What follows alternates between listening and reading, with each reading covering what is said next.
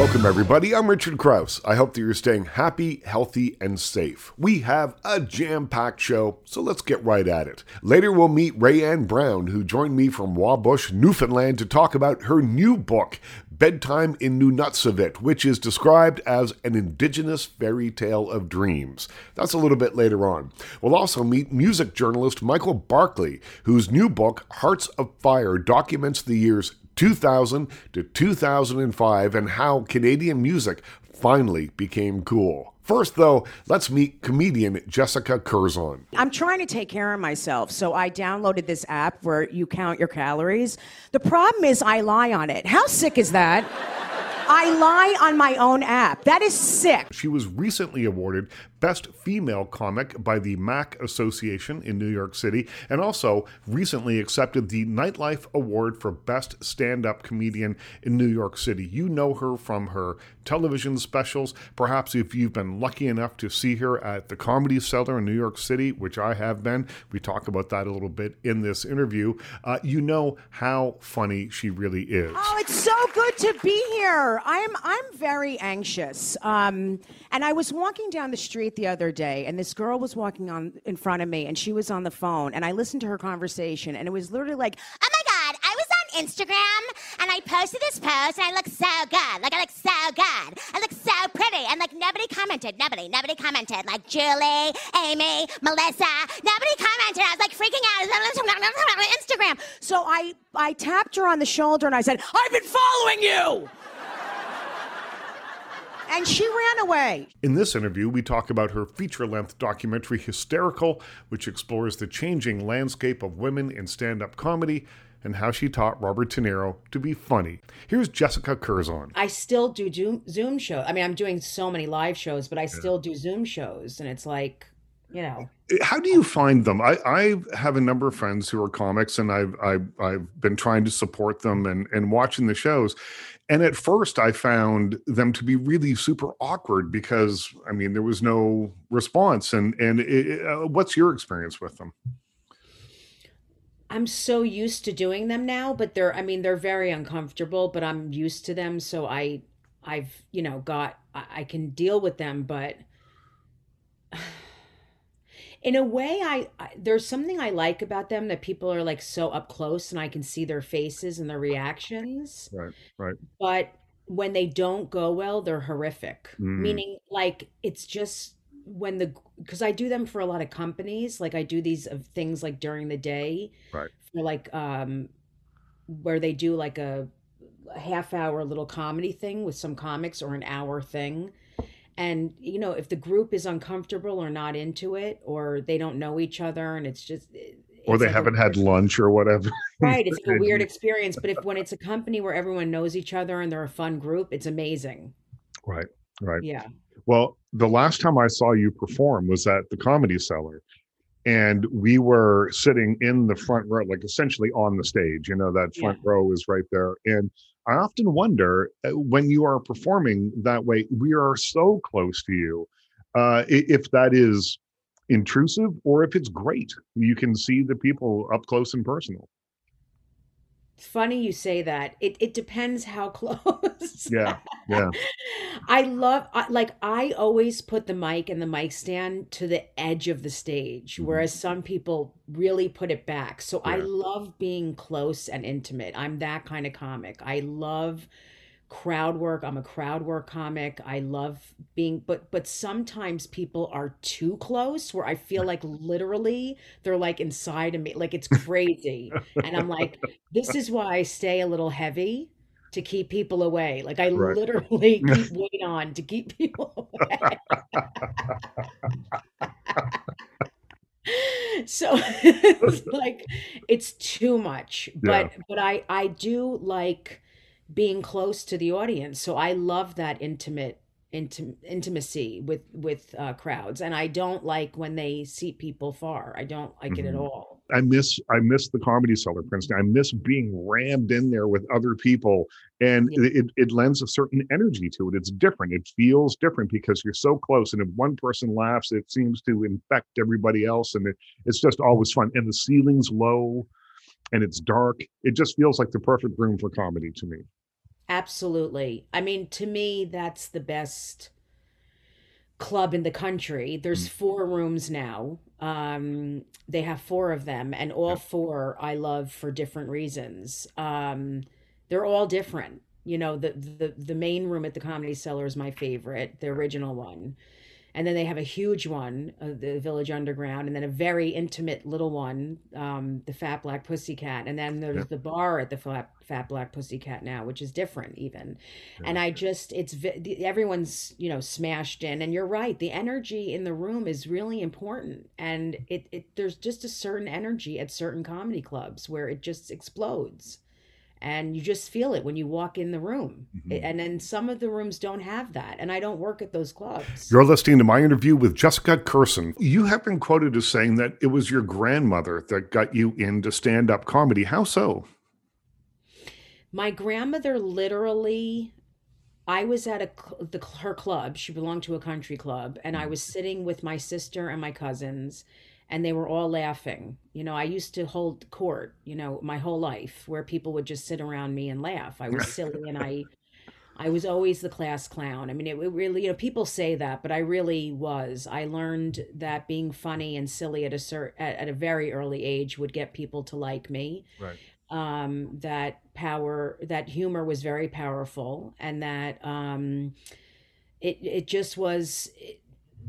I was very socially uncomfortable, and that it, it just helped break the ice. And she watched me, you know, w- make everyone laugh, and they were la- She just, she literally called me over to her, and I, and she said, "Jesse, you need to be a comedian." You know, she was this very, um, like, big personality Jewish grandmother, and I said, What do you mean? I didn't even know what she was talking about. And she said, You need to be a stand up comedian. And I said, I could never do that. I mean, I'd never, I did like a sixth grade play. I think I played a tree. Like I literally was petrified of performing in front of people. And she said, Trust me, I'm your grandmother. She said, Every time you're sitting with people, they're laughing. Every time I see you, with other people they're laughing and I I I said I could never do that. I blew it off. And then I looked in the Village Voice. This was 22 years ago. I was in um at NYU getting a masters in social work. And I in the back of the Village Voice there was a class uh for stand-up comedy. And I said, "You know what? I'm so lost right now in my life and I'm down and maybe I'll take this class and just try it. And I took the class. And uh, at the end of the class, this is so crazy. I performed at Caroline's on Broadway in New York City, which is like, I know. At the at, at, at the end of comedy classes in New York, you do this sh- performance, and you invite everyone you know. So I had 35 people there, and they all sat up front. Of course, my whole family sat in the front, and I did s- five minutes of stand up, and I was so scared, Richard. I went. My mother's a therapist, which is I talk about a lot about in my act, Yeah. and she had to bring me to a therapist that deals with fears and phobias, and I had to do work around it. I mean, I was I was vomiting the whole week up to it. I mean, I was sick. I was so scared, and I did it, and I just got into it. I started doing open mics and I was I was always very nervous, but I kept doing it and I I can't believe I'm still doing it 22 years later. Was it that fear that made you better at it? It was the it was the horrible feeling of it. Mm. Like I'm comfortable with feeling bad. I'm with that horrible um like just feeling angst and and being fearful and and being stressed and like it's comfortable for me. A lot of us comics are like down and depressed and anxious and whatever and that's what this career is really based on. So if you're not comfortable with that, it's it's you know a lot of people like I taught comedy for 12 years. I'm actually teaching again on Zoom. I decided to teach all women. So I'm teaching 18 female comics from around the con- uh, around the country right now. Um I'm in my fifth my fifth class tonight and uh you know, I tell some people you're too happy to be a comic. It's hilarious. I'm like, you got to go through a horrible breakup or lose someone. Like something Right. needs to happen to you because you're too okay. so I was comfortable with the negative negativity of it, and uh, and it was it was hard, and I, it was okay with me. So I kind of was chasing that, you know, that angst. Her grandmother suggested she become a stand up comic. I thought that was kind of unusual. Grandmothers don't usually push you in that direction. So I asked if there was a show business tradition in her family. Here's what she had to say. Both my parents were in like community theater. Mm. Um, my grandmother was a huge stand up fan. She was very into the Borscht Belt comic. So she was always seeing comedians. My stepbrother is Zach Braff from mm-hmm. Scrubs. He was always auditioning. So we were in that whole world uh, at, right when I met him. So my mom would take him to auditions and then he got parts very early on. So that was all happening. And so i don't know we but we were always in like the arts and entertainment uh, um it was i honestly think that they all saw my talent with making people laugh early on. No one was ever shocked that I became a comic. Like even people I grew up with and people I went to college with were like, "Of course you're a comedian." Like mm-hmm. I I just it was always a gift I had to make people laugh and I was always a mimic and I always could mock people and, you know, see someone and immediately do a character of them. You've been listening to comedian Jessica Kirson on The Richard Crouse Show. To keep up with Jessica, check out her website, jessicakirson.com, and then have a listen to her entertaining podcast titled The Relatively Sane Podcast. It's available everywhere that you listen to podcasts. Let's meet Michael Barclay, author of the national bestseller The Never Ending Present, the story of Gord Downie and the Tragically Hip. He was the co author of Have Not Been the Same, the can rock renaissance of 1985 to 1995. His latest book is Hearts on Fire Six Years That Changed Canadian Music, 2000 to 2005. Featuring over 100 new interviews, the book traces the renaissance of Canadian music in those years, driven by bands like Arcade Fire, Feist, Tegan and Sara, and Alexisonfire. Michael Barclay joined me via Zoom. Michael, tell me a little bit about how this Canadian renaissance in music between 2000 and 2005 differs perhaps from what I would have considered a, a renaissance in Canadian music that happened in the 1970s. Right. Well, I mean, depends on our own generation. We all have our own definitions of uh, when a golden era is. Um, I co-wrote a previous book that said there was a renaissance between 85 and 95. so uh, it's all subjective. Um, this particular time, though, I think is really when the weirdos won. I mm-hmm. felt like this was when um, kind of unconventional acts that didn't really fit into the Canadian mainstream at all. Uh, some of them did, but most of them did not um, we're able to kind of leapfrog over gatekeepers in this country and reach audiences directly around the world um, through the internet, through message boards, through file sharing. Um, uh, kind of the traditional barriers weren't there that kind of held back a lot of Canadian bands in the past. And the Canadian uh, boom that happened then uh, of the early 2000s came from a group of bands who decided not to follow the accepted wisdom. You talked about the internet, message boards, and that kind of thing. How important was the internet to the success of a band like Arcade Fire, for instance? Well, Arcade Fire in particular we kind of became the poster children during this mm-hmm. period of like a band that whose career was made with one review on on the website called Pitchfork, which was still pretty new at that time as well.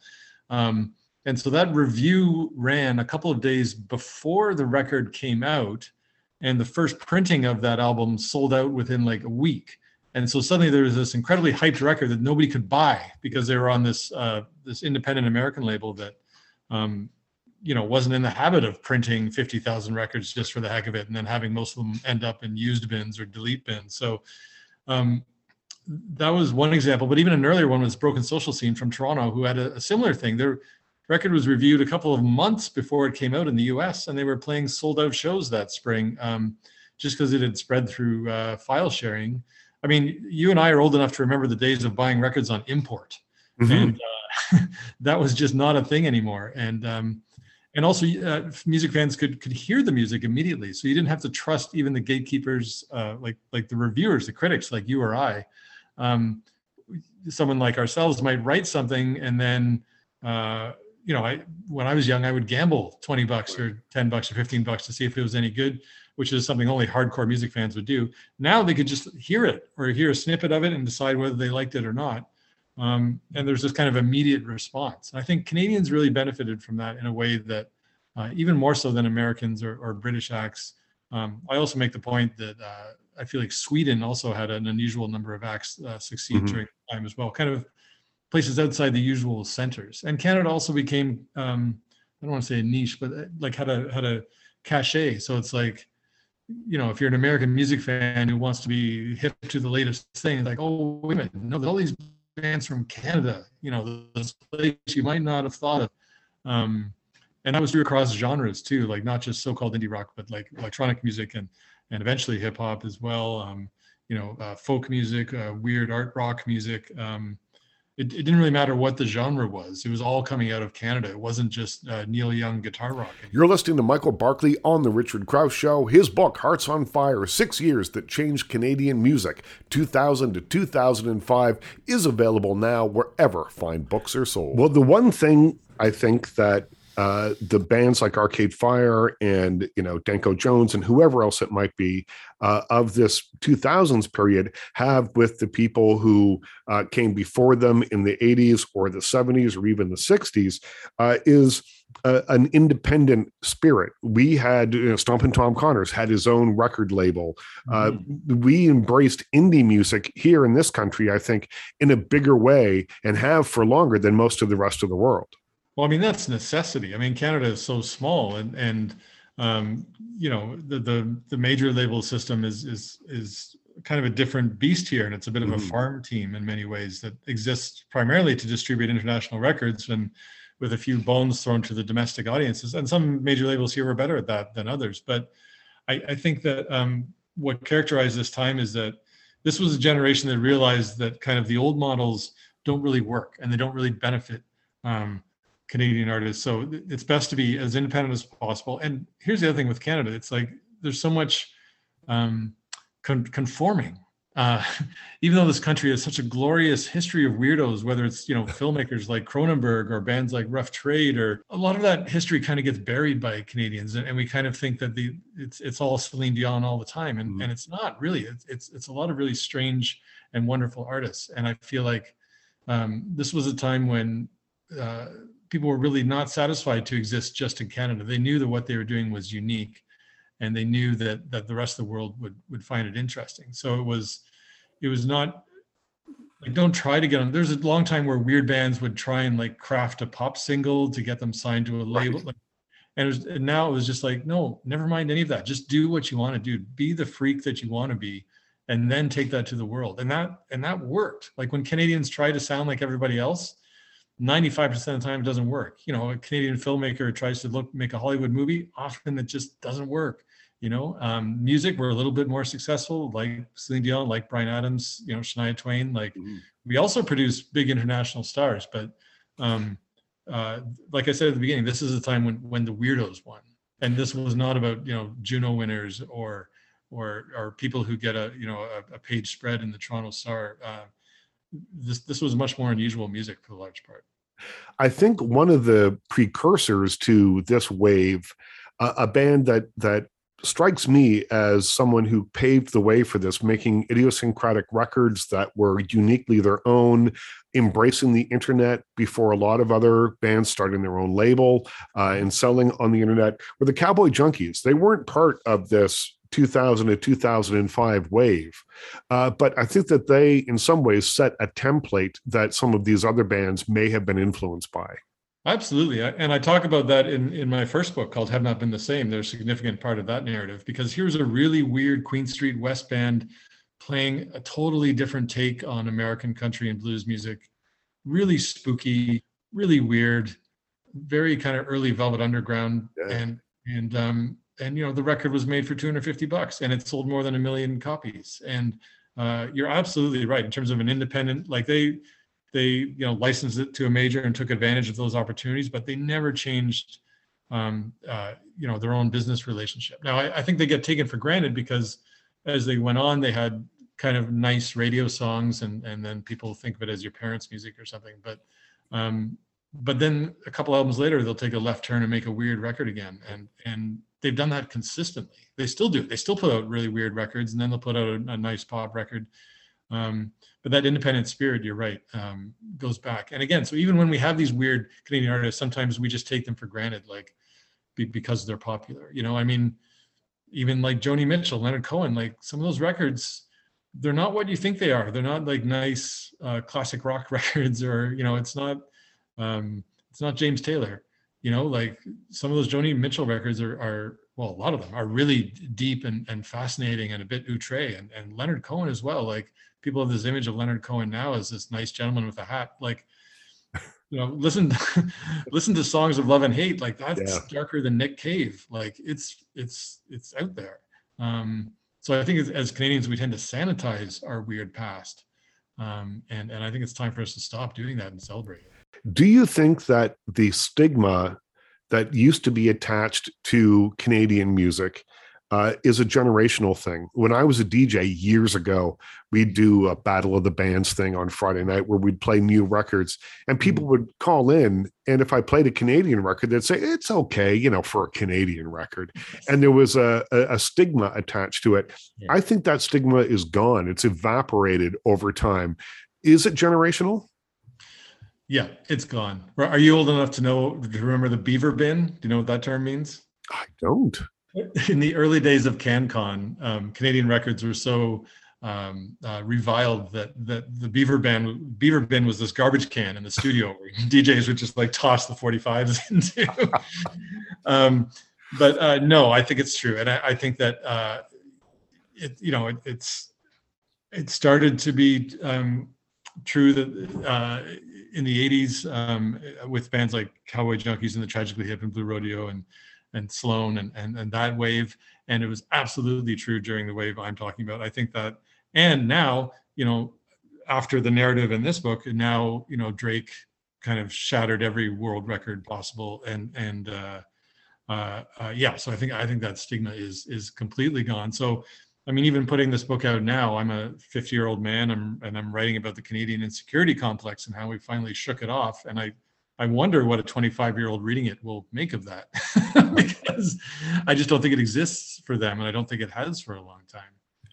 No, I think that's probably right. I remember working uh, in radio and having a bank of 45s next to me, and there would be, uh, you know, the the new stuff. There would be archival stuff, older stuff that we'd had to mix in, and then every third record had to be a Canadian record. We had to play 33 and a third Canadian, and it would have its own row. So you just took the next one that came up uh, kind of thing.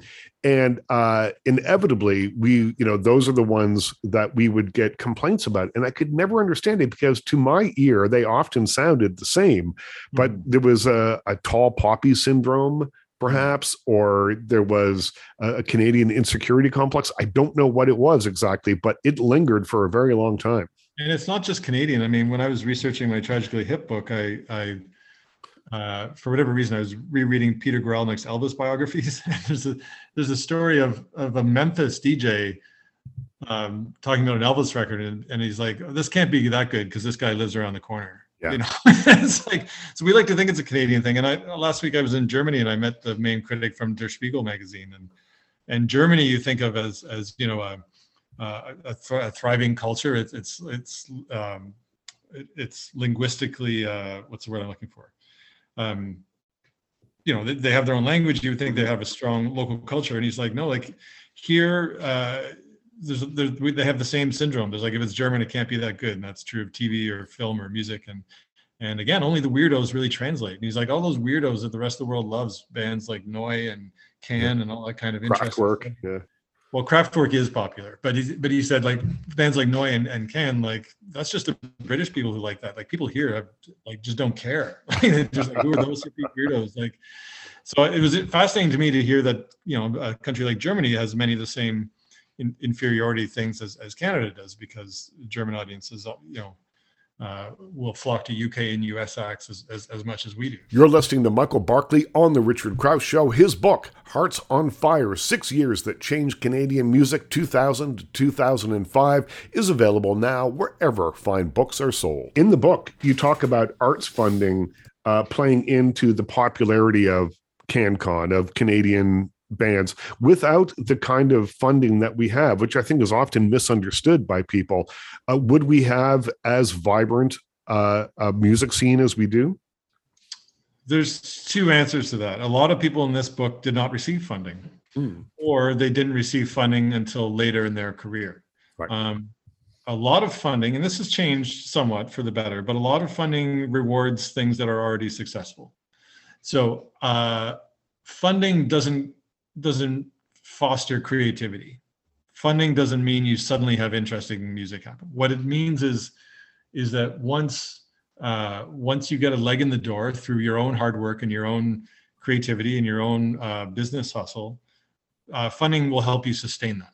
Mm-hmm. So I, I've, you know, there's a lot of bands who who got that initial buzz, made their best record on their own with no money at all, and then they get funding so they can go tour Europe or they can tour the states and and help them get a, a larger audience outside Canada. Um, I, I, think that funding proves valuable once once you maintain a, or once you achieve a certain level of success. It helps you tour abroad. Um, it helps you invest in a crew. It makes uh, touring a little more comfortable. Um, you're less likely to lose your shirt. Mm-hmm. Um, so, uh, but I don't think it means you make better records. You know, and, and I, I, don't think um, I don't think it helps you uh, get out the door. Um, uh, one, it it, it it it helps pay your crew and it helps make touring a lot more comfortable. I think that's what it helps with. I think we have to address the Nickelback issue here in the book. Uh, Danko Jones asks Do we hate Nickelback because of their music, or do we hate them because we're supposed to hate them? Uh, and the music isn't even a factor. So Nickelback get beaten up by uh, music critics. Uh, there are a certain number of fans who, you know, find it to be great sport to make fun of that band. Uh, what's your take? Oh, I, I can't stand them. I can't stand their music at all. Um, but I wanted to mention them just because they are the biggest band of that decade in America. Um, and so if you're going to talk about Canadian music during this time, you have to at least mention them. I mean, there are other acts too, Sum 41, Avril Lavigne, yeah. Three Days Grace. Um, I hate all these bands. Um, but uh, they're, you know, they work their ass off. They're very popular. Um, and I think my point in even bringing up Nickelback in the book is that there was a point in time where Canadian music was would be only defined by its biggest star. So Canadian music is Shania Twain. Canadian music is Bryan Adams. Canadian music is um, uh, uh, Joni Mitchell or Neil Young or whoever. Yeah, or the Guess Who. Um, and and it's like during this period of time, it didn't matter. Like because you know, as a Canadian, you go abroad and, and Canadian music will come up and and people will just throw the biggest pop stars at you. You're like, no, no, no, believe me, there's more. Um, and this time, it's like Canadian music was bigger than Nickelback. Like hmm. Nickelback was huge and more power to them. You know, they like I said, they work their ass off. They're very good at what they do. It's not my bag. Um, but they won. But so did everybody else, you know? And that's I, I feel like uh, Canada is not just a Nickelback punchline anymore. And it never was during the Nickelback time. So, Hearts on Fire, six years that changed Canadian music, 2000 to 2005, uh, features a lot of interviews. How long did you work on this book? Well, I tell people this book took either two years or 10 years or 20 years to write, depending on how you look at it. So, I mean, 20 years ago, I knew that this was a moment. You know, it felt like this you know warhol movement in the 60s or it felt like uh, san francisco in the 60s it felt like london punk in the 70s it felt like something was happening. And and I was I was working during that time, so I was interviewing people during those years and, and taking notes in real time, and then um and then by the end of the decade, I was like when Arcade Fire won the Grammy, which was just a WTF moment, like mm-hmm. um this band that once headlined Sneaky Dee's, you know, yeah. um, and uh, to me that was like okay, that something really happened here in this decade, and that and that should be a book. And then I didn't for a bunch of reasons didn't get around to it, but actual hard work on the book began two years ago. There was a hundred original interviews conducted um, during the pandemic when nobody was on tour and very easy to reach. Right. Um, but the research does draw from interviews I did, you know, up to 20 years ago. So, uh, but but two years of solid work on it. Well, congratulations on it, and uh, thanks for taking the time to talk about it with me today. Thank you so much for talking to me about it. I, am I'm, I'm glad you enjoyed it. I'm ex- and I'm really excited the book is out in the world. You've been listening to Michael Barclay on The Richard Crouse Show. His book, Hearts on Fire Six Years That Changed Canadian Music, 2000 to 2005, is available now wherever fine books are sold. My guest in this segment is Rayanne Brown. She's been creating art for as long as she can remember, originally starting with poetry. In 2012, she began learning the art of glass etching. Today, she etches and paints a wide variety of products such as wine glasses, mirrors, ornaments, and much more. She grew up in Nunatsiavut, a small village with a population of just 250. That experience led to her latest project, a new book for children called Bedtime in Nunatsiavut, which is described as an indigenous fairy tale of dreams. Rayanne Brown joined me from Wabush, Newfoundland via Zoom. Tell me a little bit about the village. There's 250 people there. What was your life growing up there like? So it's, it's a really small community. Um, it's um, it's pretty much the same population there now as it was when I was growing up. There's no roads in or out. The roads aren't paved. Um, the only way to get there is by a little small twin otter uh, in all year round, and then in the winter by by um, skidoo and in the summer by boat. That's and it's still like that now. And did you feel when you were living there, did you feel cut off from the rest of the world or was your was your village and the people there enough? So when I was little, it was all I knew then. Um, and the land is big. The land is vast. So growing up i learned how to hunt partridge and how to snare rabbits and right. i went fishing by myself. So to me it didn't seem very small back then. It seemed big and you could go you could get lost in the woods there. Like it was it's nice. And then you you go on boat and you could travel for hours and hours and to me it wasn't a small place back then. Looking back now, I know the difference, but it was a big, big world to me back, and there's so many possibilities. Um, and now that I'm I'm growing up and I've traveled more, it's still to me one of the most beautiful places in the whole world. And it is still big in some ways, but it is very, very small and a tight knit community. Well, it certainly seems to have fired your imagination. Uh, you've written a book uh, set there, and you call the book An Indigenous Fairy Tale of Dreams.